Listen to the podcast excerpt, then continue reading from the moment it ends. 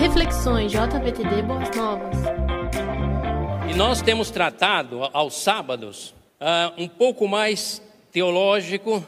Durante as últimas quatro semanas foi tratado, foi passado para vocês Cristologia, que é chamado, ou a doutrina de Cristo, a identidade de Cristo, a função de Cristo, a sua humanidade, a sua divindade, o seu senhorio, o aspecto messiânico da pessoa de Cristo Jesus.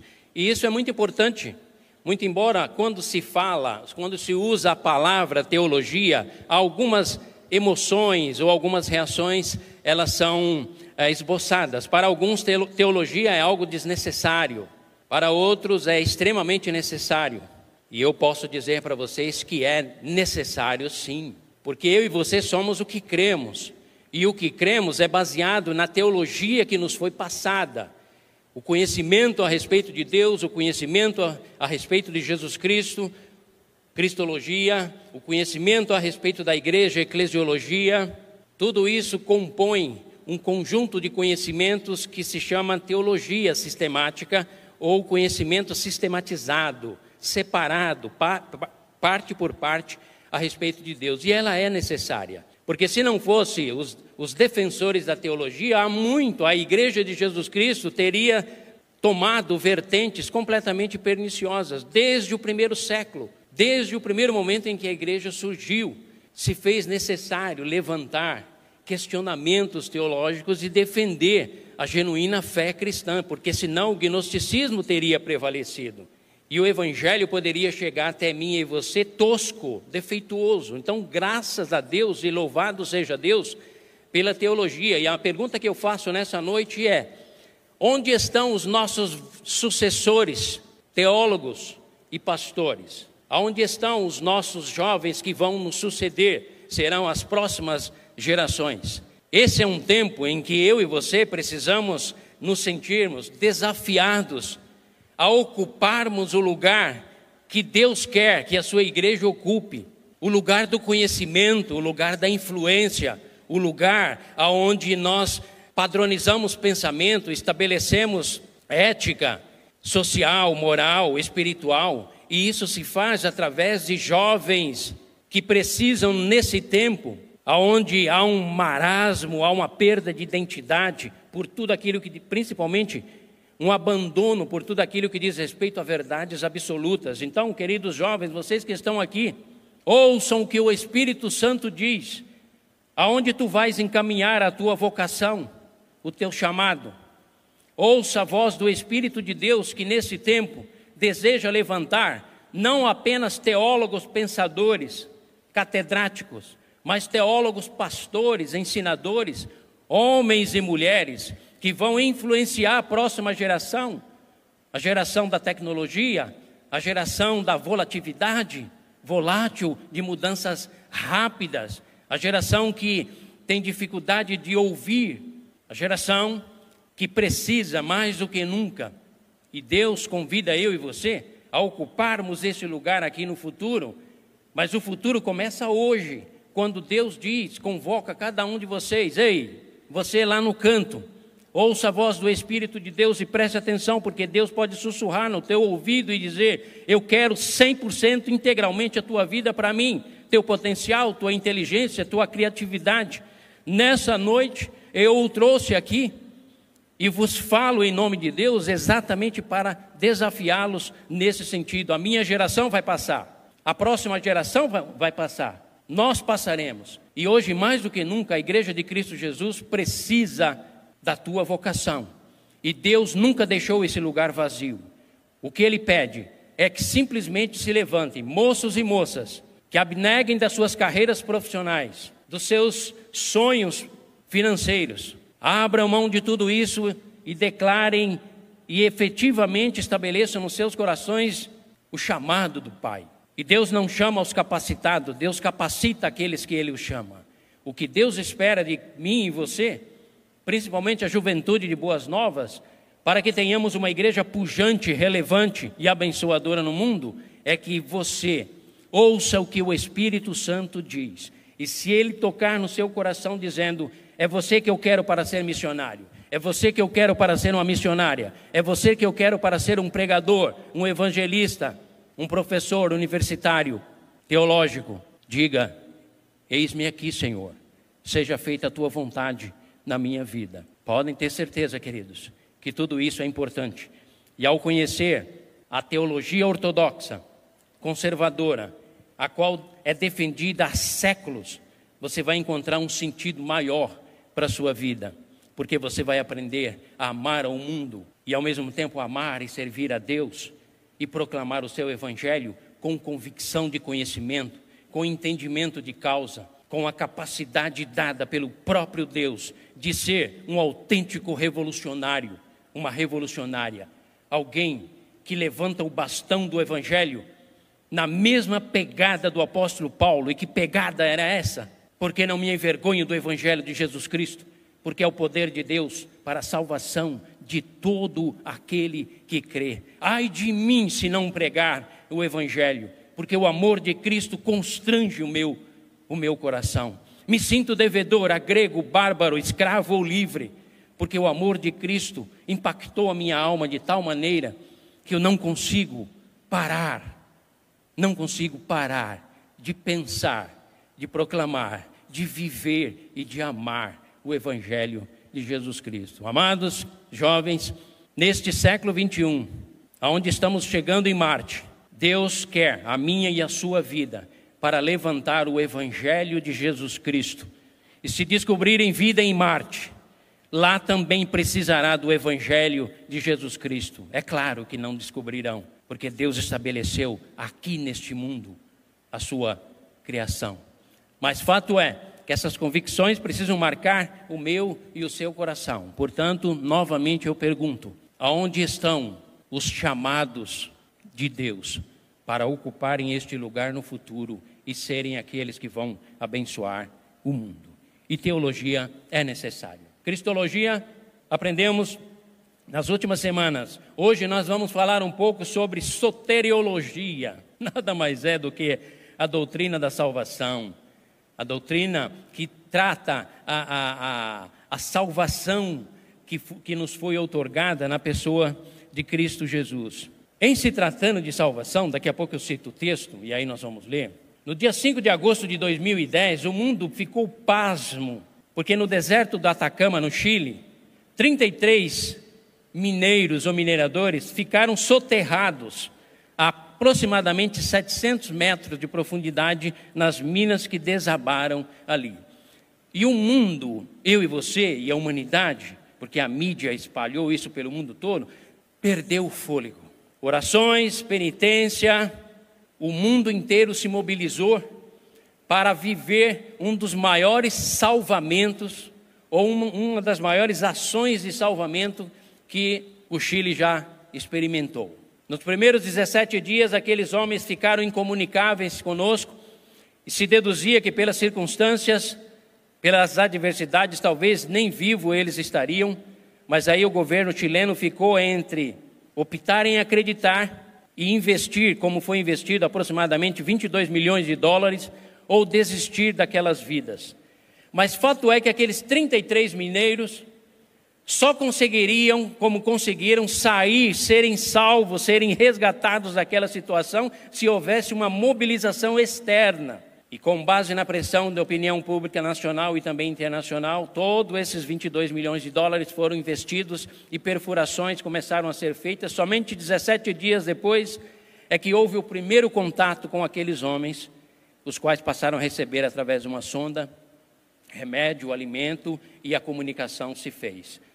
Rolaram-se 69 dias, somente no dia 13 de outubro daquele ano, é que efetivamente, após longas experiências e tentativas frustradas de perfuração do solo, encontrando rochas, e encontraram então uma forma de chegar e chegaram até aqueles homens, e 69 dias depois, uma, um tipo de uma, de uma espaçonave, um recipiente, chamado Fênix, desceu e resgatou então aquele primeiro homem, e 69 dias depois todos eles foram resgatados.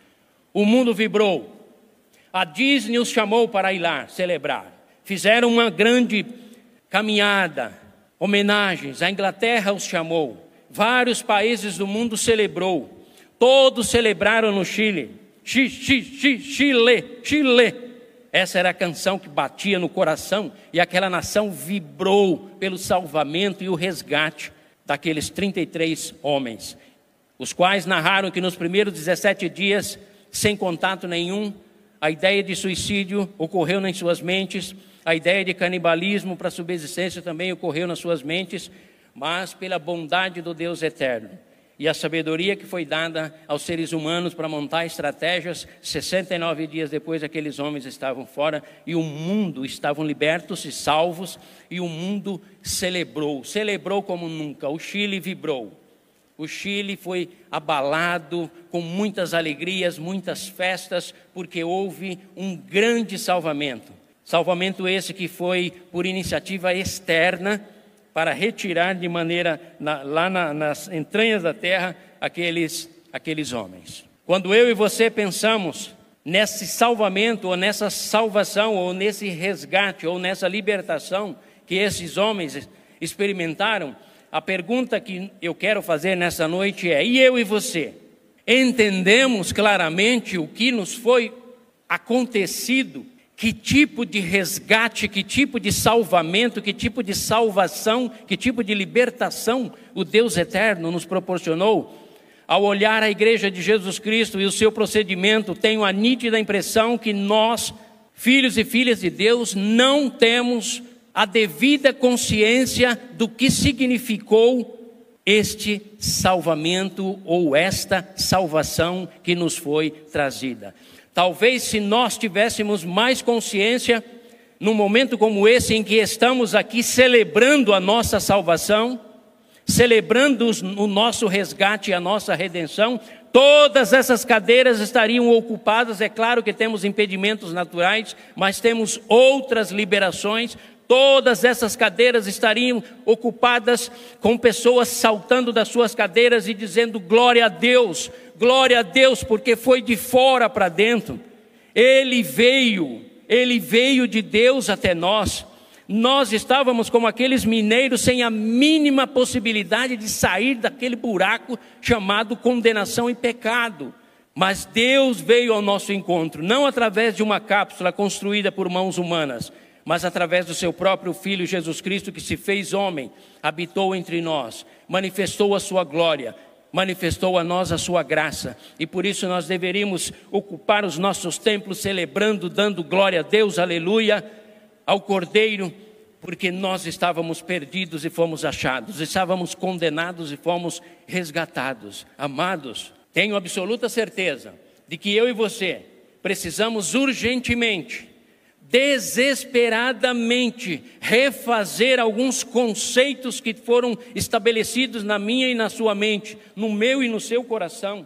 Porque a impressão que tenho é que nós estamos nos acostumando a sermos chamados de salvos, estamos nos acostumando a dizer que Jesus Cristo é Salvador e Senhor, estamos nos acostumando a declarar que o reino de Deus é uma realidade e que o céu existe. Mas, queridos irmãos e amigos, irmãs, jovens, se você quer experimentar mais de Deus na sua vida, você precisa talvez fazer aquilo que Jesus fez lá com os cambistas, que virou a mesa.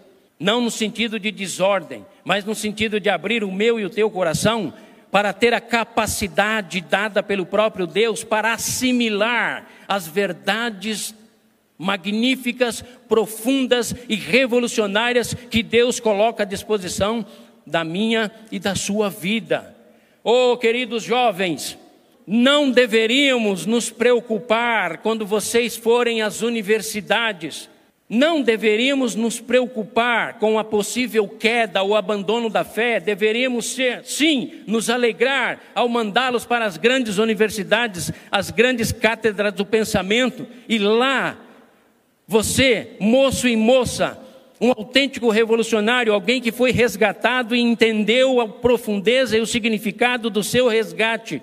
E lá você vai levantar a bandeira do Evangelho, contrariando o pensamento gnóstico ou o pensamento racionalista. E lá você vai, deveria defender. Mas infelizmente, A impressão que eu tenho é que há uma certa fragilidade no seio da igreja, e quando os nossos jovens vão para as universidades, as famílias estremecem na sua base, porque tem medo que eles abandonem a fé. Ouçam, queridos jovens, jamais abandonem a sua fé, porque ela está estabelecida num grande Deus, e você recebeu uma grande salvação, e essa salvação foi adquirida e alcançada por você através de um grande Salvador o qual é Jesus Cristo, Senhor, que julgará vivos e mortos. Todos nós nos apresentaremos diante dele. Salvação não é um jargão evangélico, não é uma verdade que deve, devamos nos acostumar a ela, mas é como um presente que Deus nos dá, e é necessário que eu e você abramos esse presente para desfrutar e conhecer toda a grandeza, beleza, e operacionalidade desse presente, funcionalidade des, dela, do presente que Deus, dele, do presente que Deus nos dá. Agora eu quero ler para vocês o texto de Hebreus capítulo 2, de 1 a 4. Não há como falar sobre soteriologia, que é a doutrina da salvação, Hebreus capítulo 2, de 1 a 4, sem fazer uma breve abordagem na amartiologia parece meio, meio estranho, parece até nome de remédio. Soteriologia é a doutrina da salvação. É, é a parte da, da doutrina bíblica, teológica, que trata sobre a salvação, o que é salvação. A martiologia é a doutrina que trabalha sobre o pecado, a origem do pecado. E olha só, não há como pensar num Salvador sem deixar de pensar num condenado. Portanto, Primeiro nós vamos ler o texto, depois eu quero comentar com vocês um pouco a respeito da doutrina do pecado, para que nós saiamos, comecemos a entender que a grandeza da salvação, ela é, ela, ela é em decorrência da grandeza da condenação. É por isso que os avivalistas do, do, de alguns séculos, vamos dizer assim, atrás, eles nunca começavam a, suas, a sua pregação sem fazer alusão ao pecado, à condenação e à realidade do pecado. Porque ninguém busca salvação se não entender o seu estado de condenação. Talvez seja por isso que muitos gostem do ambiente gospel, o ambiente evangélico, porque de repente esse ambiente não produz ou pouco produz a convicção de pecado, acaba trabalhando mais nos aspectos emocionais.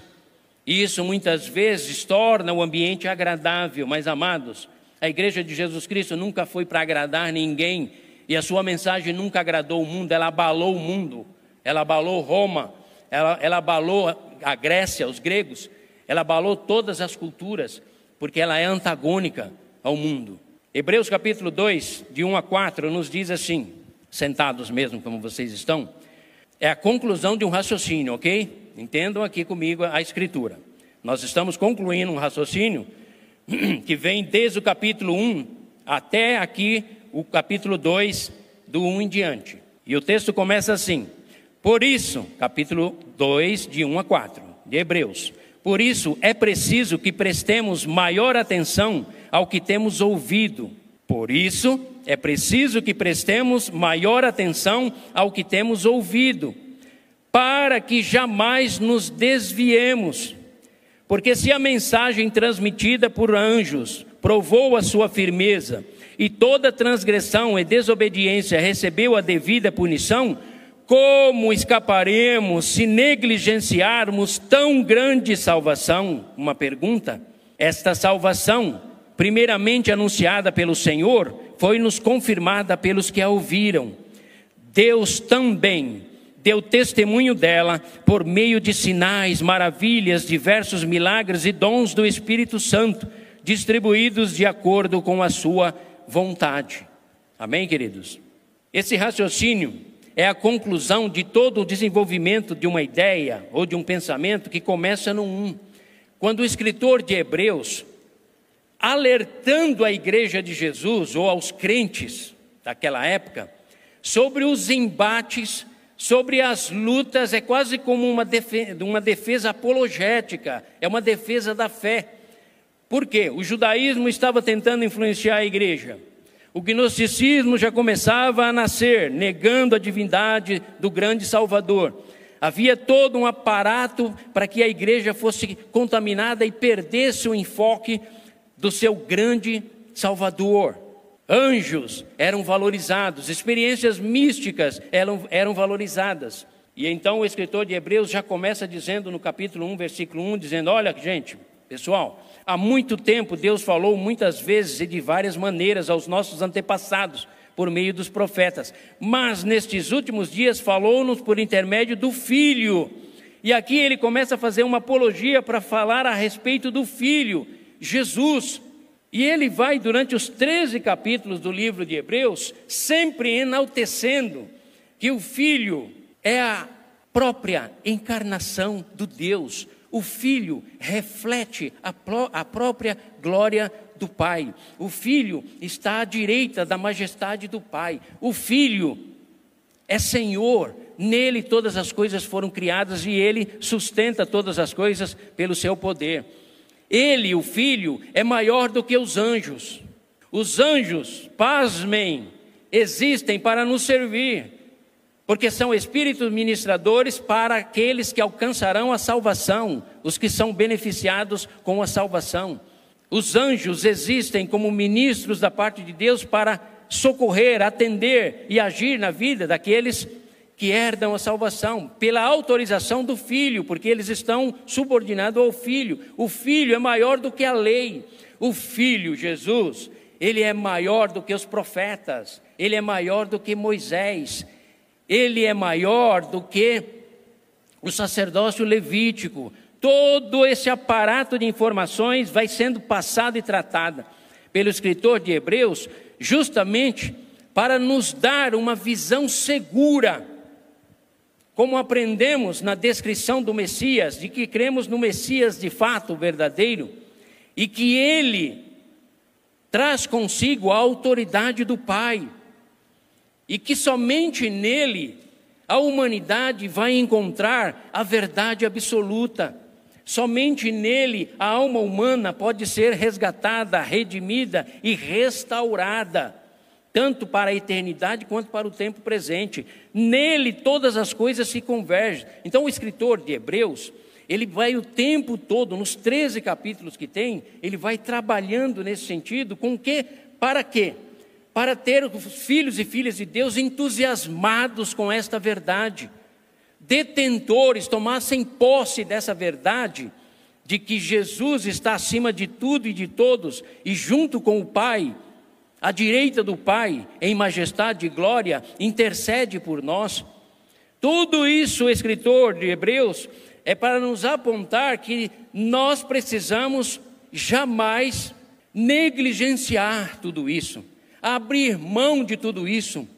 Queridos jovens, quando sentarem nas suas universidades, faculdades, não tenham medo de levantar a verdade do Evangelho, porque ela é a única verdade absoluta e sobre a qual o mundo será julgado. O conhecimento verdadeiro está nele, nele está a ciência, nele Jesus está a eternidade. E esse mesmo Jesus de cima veio até nós embaixo, na terra, justamente para nos resgatar, para nos dar possibilidades infinitas e eternas. Nós precisamos resgatar isso urgentemente. Agora, para entendermos essa grandeza de amor, de ação e de um projeto divino, nós precisamos compreender a, o que trata a martiologia, que é a doutrina do pecado. Sabe quando um homem e uma mulher corre para Jesus Cristo e agarra nele como a última possibilidade que ela tem na sua vida ou na sua existência, quando ele percebe, ele ou ela percebe o seu estado de miserabilidade, de condenação.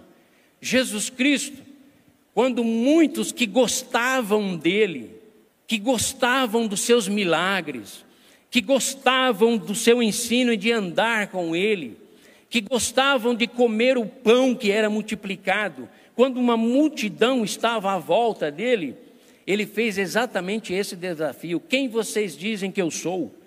Como vocês me veem? E no momento em que ele chama a atenção, para que aqueles homens e mulheres tivessem uma visão adequada, adequada correta, bíblica, profética, com base numa verdade absoluta a respeito da pessoa dele e o olhassem e visse nele como o único Salvador, o único que detém a vida, o único que detém a verdade, o único que detém a essência da existência, o único que detém a capacidade racional de viver o mais intensamente a inteligência humana e a criatividade, o único que tem a eternidade nas suas mãos, ele querendo construir e sempre lutou para isso, ele abala aqueles homens e mulheres quando diz a eles: Vocês me, me seguem por causa do pão, vocês são, estão equivocados a meu respeito, e eu vou dizer a vocês: se vocês não comerem da minha carne, beberem do meu sangue, ou seja, não estiverem unidos literalmente comigo, vocês não têm parte comigo. Se vocês não entenderem de onde eu vim, o que eu estou fazendo aqui e quem eu sou, não haverá esperança para vocês. Não haverá salvação, vocês continuarão como aqueles 33 mineiros lá embaixo, sem nenhuma expectativa, somente aguardando a morte, se não houver intervenção de cima, do alto. E Jesus, ao, ao convocar aqueles homens e mulheres a esse nível de envolvimento e de consciência, eles disseram assim: esse tipo de evangelho eu não quero, não. Essa mensagem é muito dura. Eu gosto que cuide de mim. Eu gosto que cante que me ama. Eu gosto de me sentir amado. Eu também gosto de me sentir amado. Mas o mesmo Deus que nos traz aqui nessa noite diz: Você será amado quando você me amar primeiro. Porque se você amar a você mesmo, você será o seu Deus. E eu deixarei de reinar soberano sobre a sua vida. Oh, querida igreja, Jovens, se você não comer da carne no sangue, beber do sangue de Jesus Cristo, ou seja, tiver um profundo envolvimento e entendimento de que Ele é um grande Salvador e único Salvador, muitos de vocês ficarão pelos caminhos, porque o mundo vai esmagar vocês com o racionalismo e com o domínio da tecnologia, e o mundo vai dizer a vocês que o mundo virtual é melhor do que o mundo real. O mundo vai dizer a vocês que Deus não é real, que o inferno não é real, que a Bíblia não é real, que o céu não é real, e o mundo vai abalar a sua fé. Por isso que eu disse desde o início, nós precisamos atender a vocação de Deus para cada um de vocês, porque a próxima geração vai precisar de crentes cada vez mais que comem e bebem o sangue de Cristo, ou seja, tem envolvimento integral com Ele não gastam apenas, não se dão por satisfeitos apenas por um mero momento de culto de alguns minutos, não. São pessoas que se envolvem em busca de um conhecimento experimental e um conhecimento intelectual da palavra de Deus e do próprio Deus. Então, Jesus Cristo, e é isso que o escritor de Hebreus também nos aponta, que nós precisamos desenvolver cada vez mais essa consciência esse domínio de conhecimento e consciência, e ao mesmo tempo essa interação com o próprio Deus, através do seu Espírito Santo. Mas, queridos, existe algo muito sério que nos impede de experimentarmos tudo isso, se chama pecado. Pecado não é o que nós fazemos apenas, pecado é o que nós somos. Por isso, Deus nos aponta primeiro a entendermos que não há um justo sequer. Romanos 3, Romanos 1, Romanos 6, Romanos 5, todo o livro de Romanos trata a respeito disso. O pecado nos impede de compreendermos melhor a Deus. O pecado nos impede de sermos mais firmados nele. O pecado, nós precisamos entender a gravidade dele, e ele está presente nas nossas vidas constantemente. A, a sua gravidade alterou a nossa capacidade intelectual, alterou a nossa capacidade de crer. Por isso que o Espírito Santo de Deus é preciso ele vir até nós e nos convencer do pecado, da justiça e do juízo. É preciso que eu e você entendamos a extensão do pecado, ele é, ele é universal, ele alcançou a todos e destruiu todas as possibilidades humanas. E as consequências dele é que ele, a presença do pecado em nós, nos impede de enxergarmos a Deus e de ouvirmos a Ele e de nos aprofundarmos nele. Por isso que a Escritura nos aponta sempre o seguinte: a hora que você tomar consciência do seu estado de pecado e impossibilidade de compreender a Deus, você vai buscar um grande Salvador.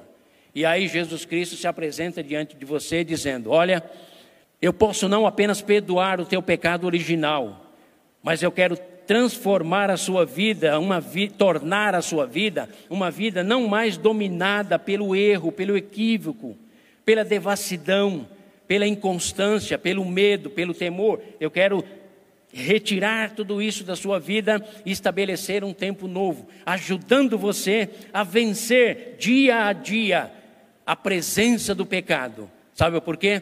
Porque o pecado destrói, ele mata, ele rouba, ele tira de mim e você o que nós temos de melhor.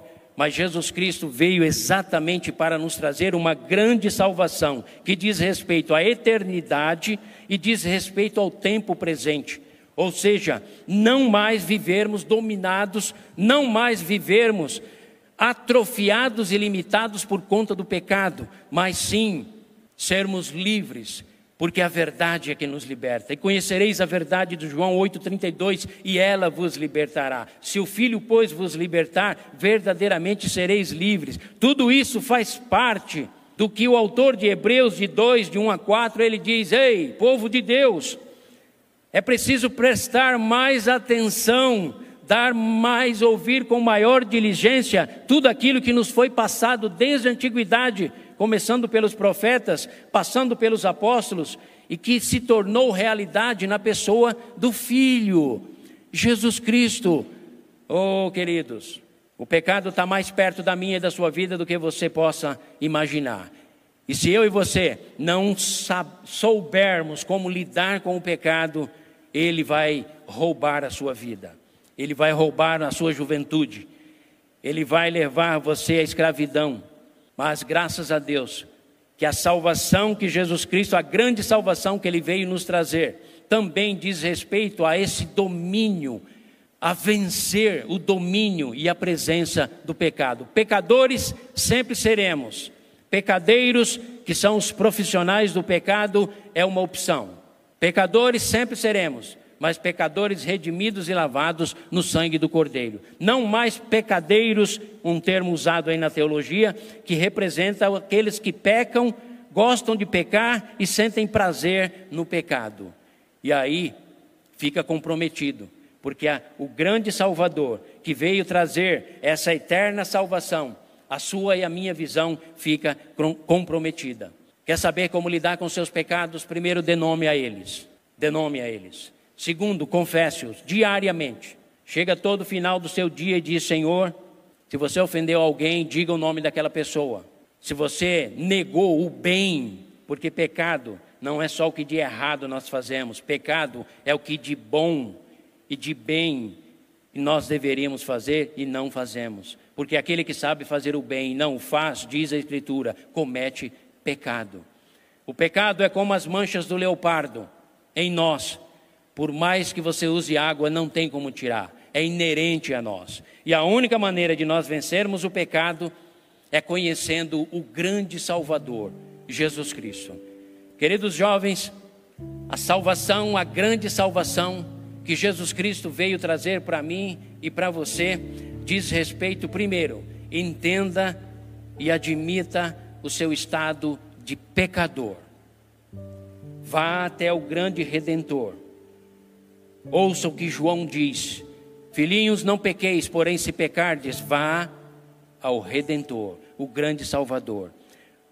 Confesse os seus pecados, e Ele é fiel e justo para vos perdoar e vos purificar de toda a injustiça. Então, entender a gravidade do pecado, a extensão do pecado e as consequências dele é algo que nós precisamos sempre avaliar e admitir nas nossas vidas, admitir o conhecimento e não a presença e nem o domínio do pecado, porque ele nos afastou de Deus, ele nos trouxe desequilíbrio emocional. O pecado e a presença dele nos colocou em conflito uns com os outros em relação ao próximo, nos colocou numa batalha constante com a natureza, nos condicionou em relação ao tempo, por isso envelhecemos e descemos à sepultura. Tudo isso são evidências da presença do pecado. Mas a graça de Deus veio até nós para nos trazer salvação. E essa salvação, ela é tão grande por conta da grandeza da nossa condenação.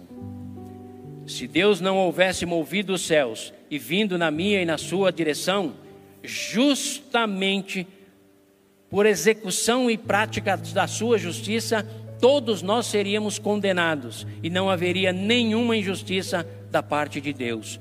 Mas ele, movido pela sua compaixão, bondade, misericórdia e graça, ele veio ao nosso encontro na pessoa do Filho, que é o grande Salvador.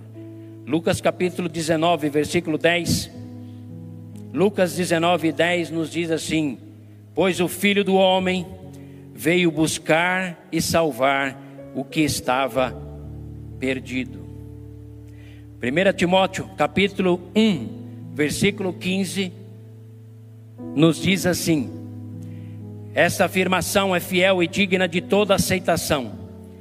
Cristo Jesus veio ao mundo para salvar os pecadores, diz o apóstolo Paulo, dos quais eu sou o pior. Você consegue imaginar o apóstolo Paulo fazendo uma afirmação, se considerando um dos maiores pecadores? Aí eu pergunto para você: você entende o seu estado de pecado e o quanto você precisa de um Salvador? Porque o salário do pecado é a morte. Romanos 3, 23. Mas o dom gratuito de Deus é a vida eterna em Cristo Jesus. Sem essa consciência de pecado, sem essa admissão interior, Jesus Cristo sempre será uma sombra, uma, um mero salvador com S minúsculo. Mas quando você entender o seu estado de pecaminosidade e a sua impossibilidade de alcançar a salvação, você então vai reconhecer que Jesus é o único e o maior e o grande Salvador.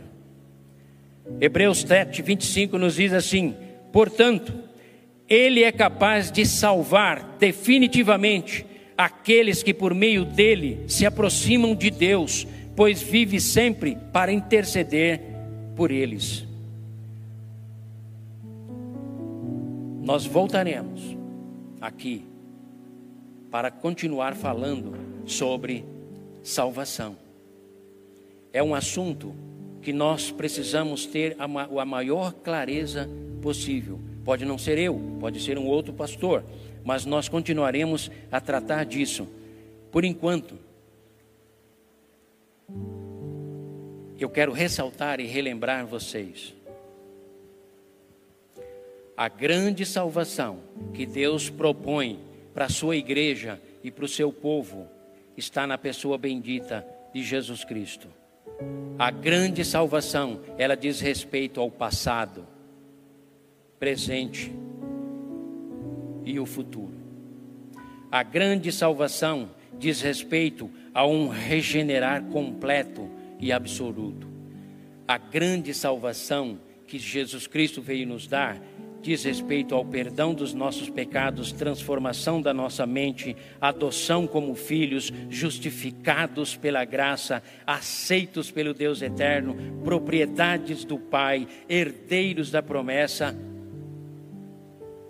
filhos e filhas do Deus Todo-Poderoso. A partir do momento em que eu e você entendermos isso, o seu louvor vai mudar, a sua forma de ver Deus vai mudar a sua maneira de se relacionar com a fé, a sua fé em Cristo Jesus, ela vai mudar.